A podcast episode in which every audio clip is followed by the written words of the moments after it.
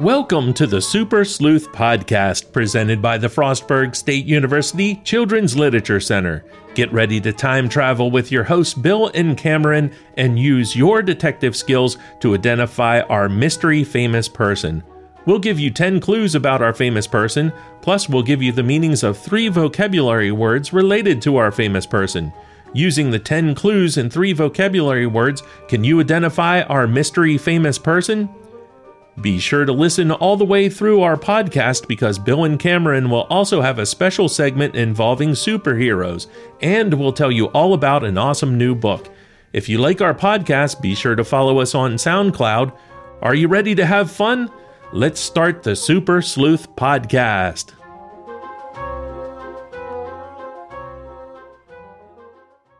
Hey, Cameron, are you ready to go? Yep, I'm ready, Bill. Okay, let's talk for a minute about our first episode and our person that we were featuring, and I'm sure some of you, in fact, I'm hoping most of you figured out, was Abraham Lincoln.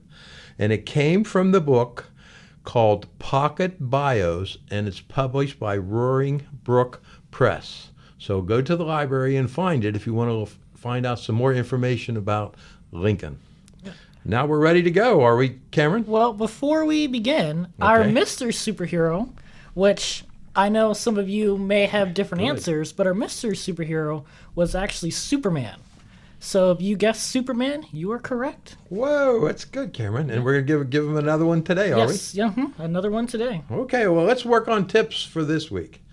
First tip, number 1, Major General Armstead, and I'm going to spell Armstead for you, capital A-R-M-I-S-T-E-A-D, commissioned the making of this American symbol. Major General Armstead commissioned the making of this American symbol.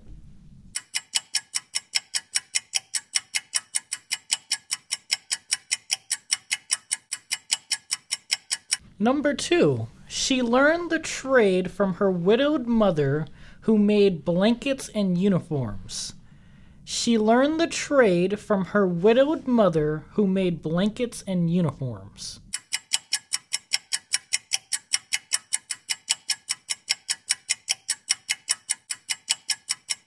Number 3, women were the only employees in this fabric shop, which was very unusual during this time period. Number 3, women were the only employees in this fabric shop, which was very unusual during this time period.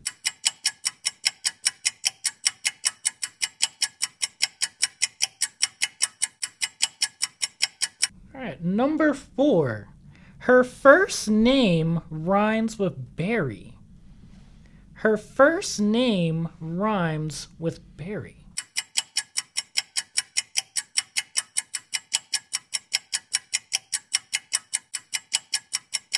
Number 5. While on a British ship, Francis Scott Key wrote a poem honoring this symbol. While on a British ship, Francis Scott Key wrote a poem honoring this symbol.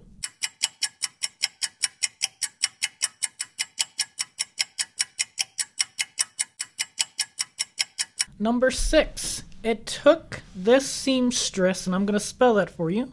It is spelled S-E-A-M-S-T-R-E-S-S,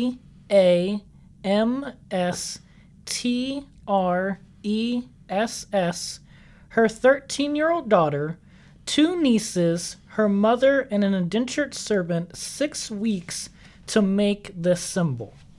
So number 6, it took this seamstress, her 13-year-old daughter, 2 nieces, her mother, and an indentured servant 6 weeks to make this symbol.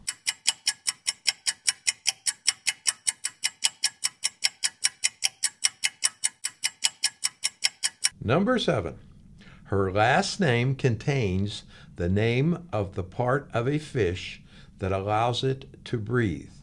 Her last name contains the name of the part of a fish that allows it to breathe. Number 7.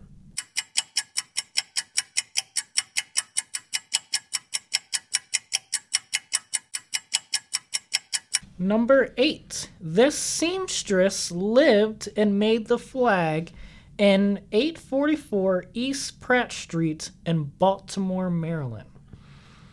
This seamstress lived and made the flag in 844 East Pratt Street in Baltimore, Maryland.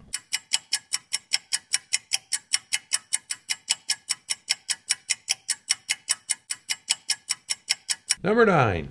The flag she made flew over Fort McHenry in 1813 when America was at war with the British. Number 9. The flag she made flew over Fort McHenry in 1813 when America was at war with the British.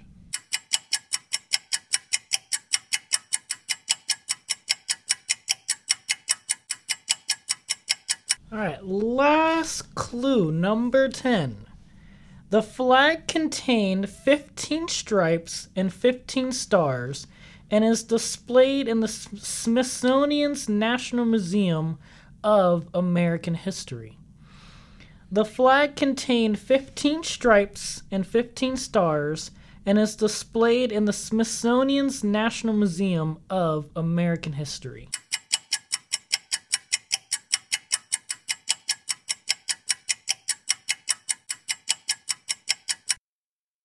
Ready? Now we're going to have our featured book of the week. Today's book is The Pout-Pout Fish Cleans Up the Ocean, and this book is written by Deborah Dyson.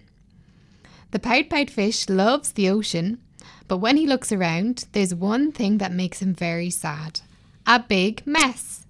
He asks his friends to join him in helping to solve the problem of the big mess, and after they conduct scientific research, they have a solution. After this revelation, together they talk about new habits. The book concludes with a powerful quote about teamwork and making changes. Problems have solutions, so we learn what we can do. Together we're the answer. Would you like to join us too? This is a great book for children ages 5 to 8 about waste disposal, recycling and making good choices. I'm sure you'll enjoy it. Okay, and now we're ready for the 3 vocabulary words. We're going to give you the definitions, and you're going to try to figure out the word. Here's a clue for you today. Cameron said we have to be really extra nice for you, so this is the clue.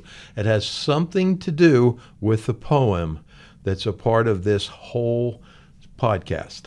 So the first definition, Cameron? The first definition is a long strip of cloth bearing a slogan or design hung in a public place or carried in a demonstration or procession.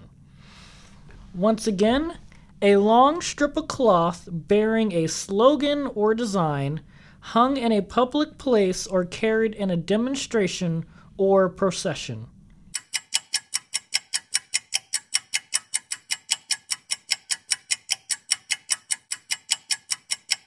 All right, the second definition is full of danger or risk. Ooh, this is a tough word. All right, it's once again full of danger or risk.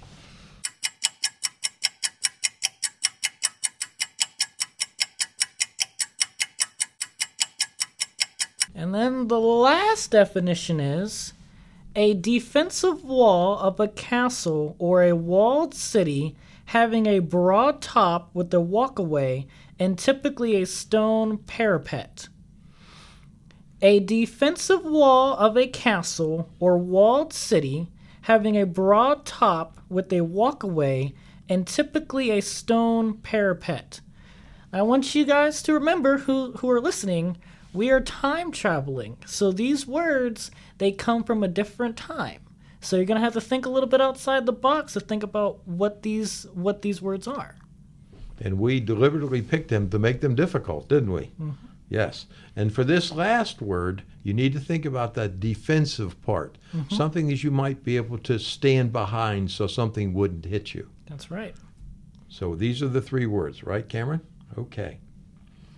Now we're ready to go to, what shirt do you have on today? I wonder if they can guess. You know, it's a superhero, right? Yes, it is a superhero. So I got two clues. So clue number one is this superhero, his costume, it is yellow and black. Okay? So he wears a yellow and black costume. And then the second clue is he has claws that he uses in battle. Ooh, okay? Claws. So claws, yeah. There's three claws on each hand. Three claws on each hand. Okay. So he wears a yellow and black suit and he has claws that come out of his body. Okay. Yeah. And I think that concludes our episode number 2. We hope that you can figure out who we have been featuring this week and that you will ask your teacher to play it for the whole class. And before we go, a special hint as to who our next mystery person will be next time. Our special guest, our special mystery person we're going to have next time, he played in a sport. Okay? So think about that clue as you prepare for our next episode. So speaking about sports, the Nationals, Game 6 for the World Series tonight. So we want the Nationals to win, so hopefully they can win tonight and then win Game 7 tomorrow. Thank you, Cameron. It's been fun, Super Sleuths. Now make sure to submit your answers to who you believe is our mystery famous person and the 3 vocabulary words. Also, be sure to look for future episodes of the Super Sleuth podcast on SoundCloud. And if you have any questions or comments, you can contact us on our SoundCloud page.